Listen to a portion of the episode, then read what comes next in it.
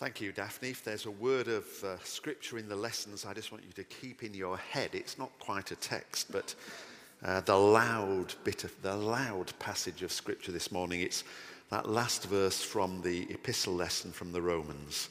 In the same way, meaning everything that went before that in the paragraph.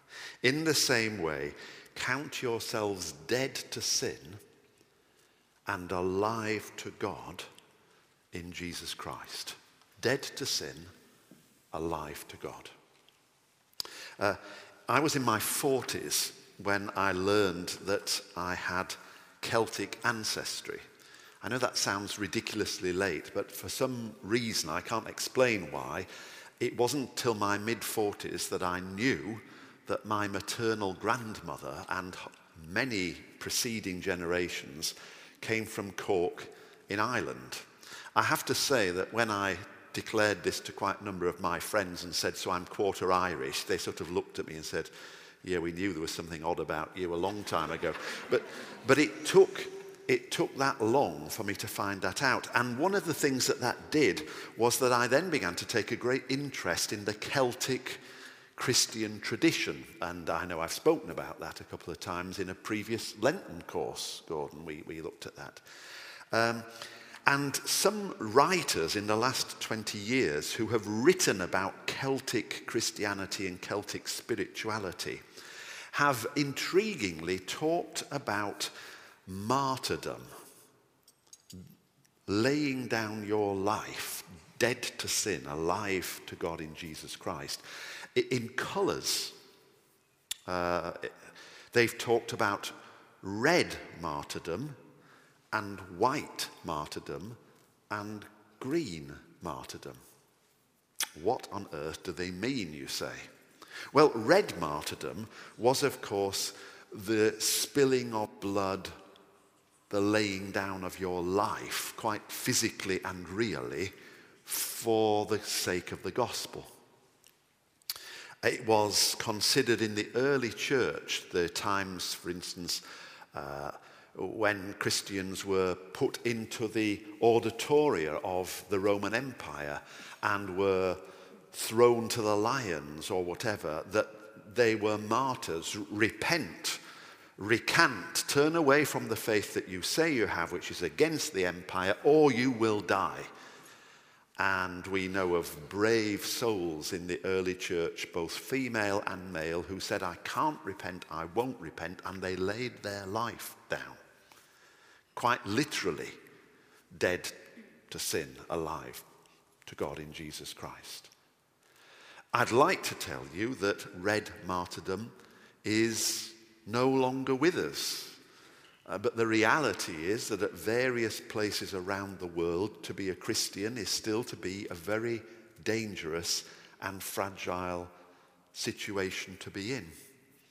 We're told that in the years of the 21st century around the world, there are more martyrs now in the world than there were at any time in the early church. And it's absolutely right that we keep those who give their lives or have their lives taken because they're followers of Jesus Christ in our prayers. But we also have to say that that's not the lot of all of us. Tertullian, one of those great uh, North African Christian leaders, he was the person who said, The blood of the martyrs is the seed of the church. Uh, and although it doesn't happen to us much, the Celts and the early church generally regarded red martyrdom as the highest calling of a Christian. Uh, so much so that the early Roman Catholic Church said that if you lay your life down quite physically for the faith, you are translated immediately to heaven.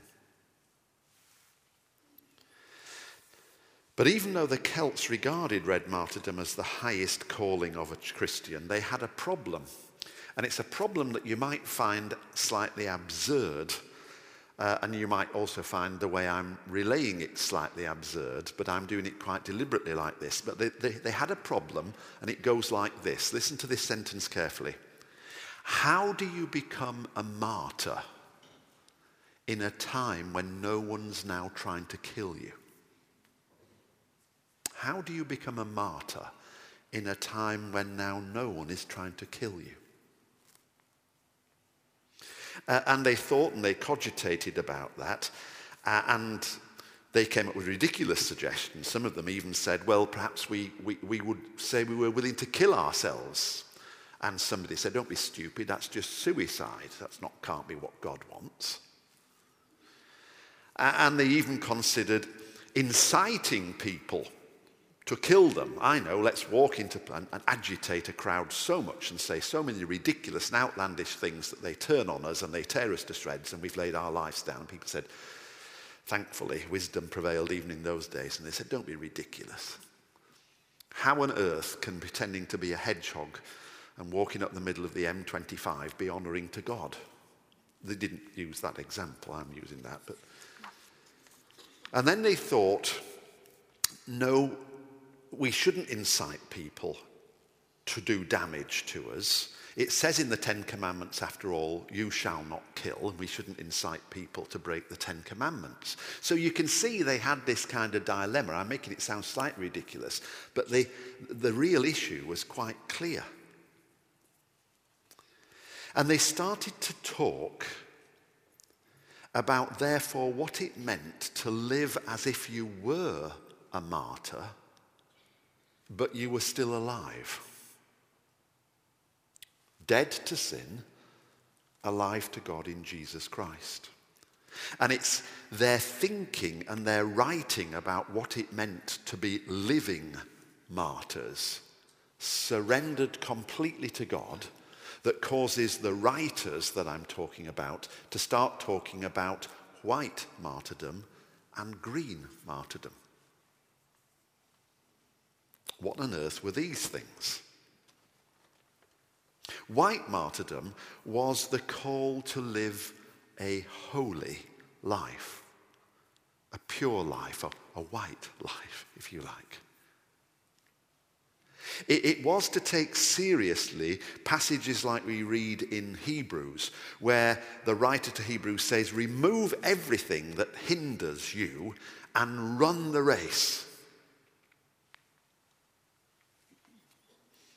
In some senses, what hinders discipleship changes over time and changes over the course of our life. But in the end of the day, those things that hinder discipleship can be reduced to the classic three things that the early church recognized and we recognize ever since.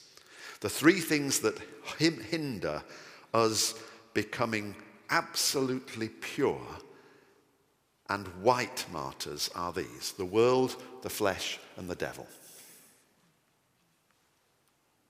Some suggest that one third of all adults, including Christian adults, have at least one thing in their lives at any time that's out of control. That rather than them controlling it, it is controlling them. For some of us, it might be slaves to consumerism, to a financial stability that goes far beyond what's necessary for a person of faith and reliance in God. The love of possessions that exceeds what's right for followers who said, lay down your lives and follow me. Or perhaps some of us are addicted to habits which we can break any time we like, but we seem unable to do so. From classics like gambling or drugs or sex or pornography, but really whatever holds you back from living as if you are dead to sin and alive to God. Striving to be a white martyr, pure, holy. Well, since time immemorial, Christians have wrestled with the world, the flesh, and the devil. The good news is that whenever we become aware that we're not as dead to sin as we would like to be and as alive to God as we would long to be, then God, in the very realization that we have that we're doing that, God is saying to us, I'm drawing that to your attention because I want to deal with it and do something with it and lead you on through it. And that might be you today, in which case, take heart even as you take seriously the fact you know your white martyrdom is a bit grey around the edges. The other thing about white martyrdom was its focus upon being filled with the word. The very notion of exorcism in the early and medieval era was that you received, if you like, prayer which cast out from you all that was against God and then poured into you in the space that was notionally left within you more and more of God's Holy Spirit. So that as you became less and less and less filled with the pollution of sinfulness and more and more and more filled with the light and the holiness of God, you were progressively dead to sin and alive to Jesus Christ. And the way that you did that was to be filled with the Word of God. And so, at a time when there were no books, because the printing press hadn't been invented for hundreds of years, this is the 6th, 7th, 8th, 9th century. Celtic Christians had beautiful, often vellum, sort of leather bound, beautiful tomes, like the Book of Kells, for instance. But actually, most of the scriptures were very rare. And most people couldn't read. And so they were taught verses like some of us were taught verses in Sunday school, except that by the time a Celtic person was in their teenage years and they were a Christian, it said that they would know by heart all four Gospels, the whole of the book of Psalms, and most of the New Testament. By heart, because you can't read it. And so, in doing that, they put the word of life inside them. And it became light for them. That's one of the reasons why during Lent we say, let it be a season not where you're just thinking about giving up chocolate or whatever, but that you turn in some way to study the word or that which edifies, so that in putting that in you, there is less space for anything else that would be more harmful or destructive. What about green martyrdom? Green martyrdom was about living with the cost of obeying God's call. The Celts living particularly in Ireland, partly in Scotland, partly in Wales, partly in Cornwall, partly in Brittany.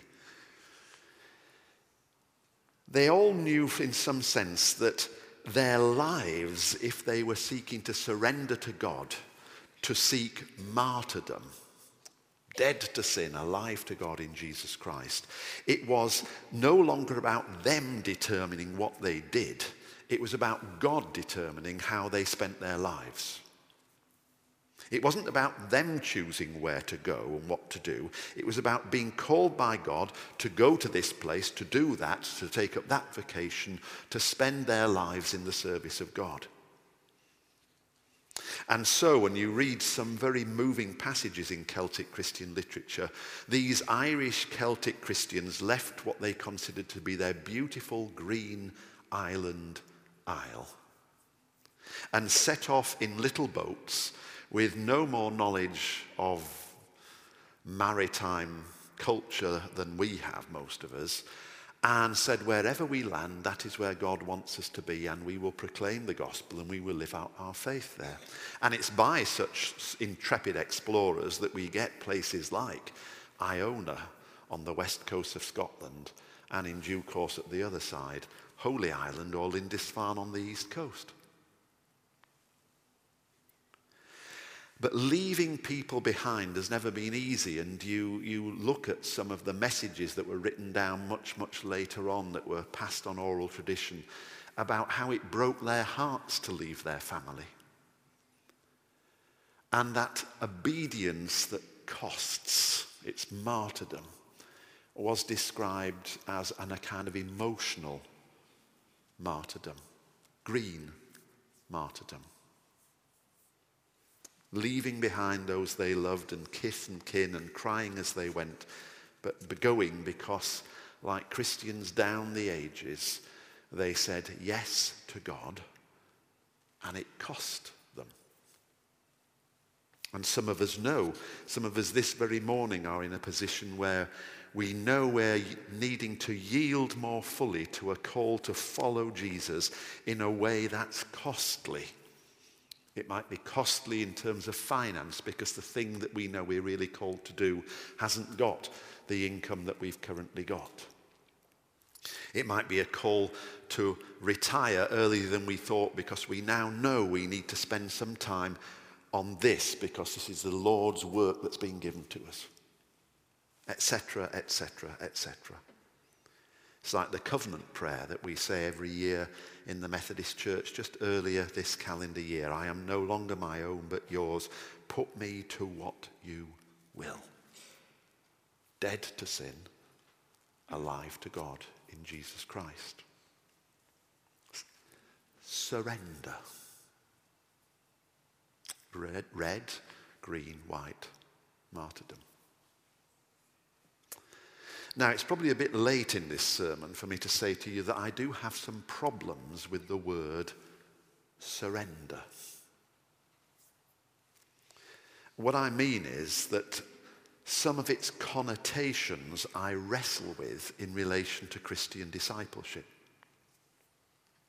You see, surrender can be enforced.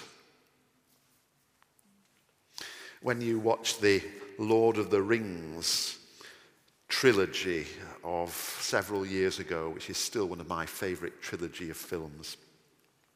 You've got those horrible orcs that are produced from the awfulness of the ground, and they've got a white mark of their demonic leader, and they're hell bent on the destruction of all that's right and true about the, the land that Tolkien pictured in The Lord of the Rings.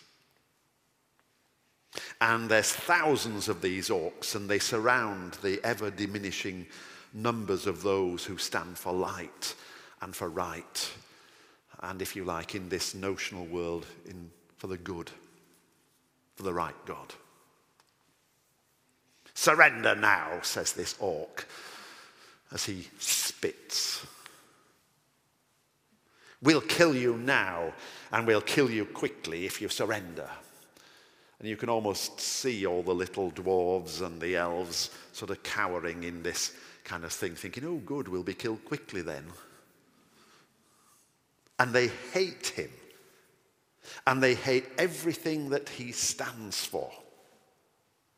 And they would count surrender as a complete and utter failure of the course and the cause that they're fighting for. So there's an element of surrender that when people say we surrender in Christian discipleship, that I sort of shudder with. And so it's very important that when you start to think of the God who calls you to surrender, to lay down your life in either red or green or white martyrdom, you really need to know what kind of God that is. Well, let me tell you what kind of God this is in the scriptures, in the Christian tradition. This is a God who calls, and to answer the call is the best. It's life and it's liberty. It's not despair, it's not resignation, it's not defeat. It is finding your life even as you lose control of it and lose it. This is a God who knew you before you were born, who provided this wonderful world in which to live, who responded to our sinfulness and rejection and rebellion by planning the salvation of all things. A God who, when the time was right, came in Jesus Christ, because this one is the Son of God, who lives and loves and teaches and preaches and heals and forgives and warns and challenges and promises. One who is betrayed and arrested and mistried and mistreated, is beaten and tortured and ridiculed and finally executed. This is one who prays for the forgiveness of those who crucify him. And then rises again, defeating the power of death forever, and invites his friends to believe and to follow, to be bold and not be afraid, and promises them eternal life with him, an end to a life of suffering and evil and tears and a God who, just when we believe that we are left like orphans in a world, sends himself again as Holy Spirit and breathes through the people of God and says, I am with you always to the end of the age. Now, this is the point. The God who demands our surrender is not like an orc in The Lord of the Rings. This God is worthy of surrendering to. But this God does demand surrender. You ask him what he wants, and he always gives you the same answer I want not less than everything. With such a God, it's not Will you surrender? It's that wooing of the Holy Spirit where just at certain times in our lives, and for you it might be a time in your life right this morning, you say to yourself, why wouldn't I surrender to a God like that? Who loves me with an everlasting love and promises life rather than death. Higher than the highest heavens, deeper than the deepest sea, Lord, your love at last has conquered. Whether or not they shared it, the Methodists of 200 years ago also appear to have shared a slight antipathy towards the term surrender because actually the early Methodists didn't use it much. They used another word which I really, really like. They use the word yieldedness. You find it written in all sorts of early Methodist documentation about that those times when they felt they came to another point of surrender. They say, and I yielded to the Lord. Even while they were singing, I surrender all, they didn't talk so much about surrender, they talked about yieldedness. That's a better notion for me. I think I understand why they chose that. Because it implies that there is ultimately a choice. We can always say to God, in whatever circumstances, I do not surrender. And unlike the orc, I will not be blasted from the face of the earth. I will take what's coming for me whenever that happens. But to say to someone, I yield, seems to imply a greater level of voluntary decision. It's like the covenant prayer again. I freely and wholeheartedly yield all things to you. And so, most gracious God, I am yours and you are mine. So, yieldedness. Yieldedness about what? Yieldedness about whatever that's is hindering or hampering the work of God in us, whatever's slowing us down in the pursuit of following Jesus, of being disciples. Now, many of us here, as I move to a close, will have recognized long, long ago that Jesus is their Savior. in the week that's seen the death of Billy Graham, without doubt the greatest evangelist of the 20th century. Many, many, many people will have had an occasion in their life where, for the first time and possibly the only time, they've said, I receive Jesus Christ. It might have been at a rally where a great preacher, I went to Billy Graham rallies myself, I want you to get out of your seat. I want you to come to the front. We've done that.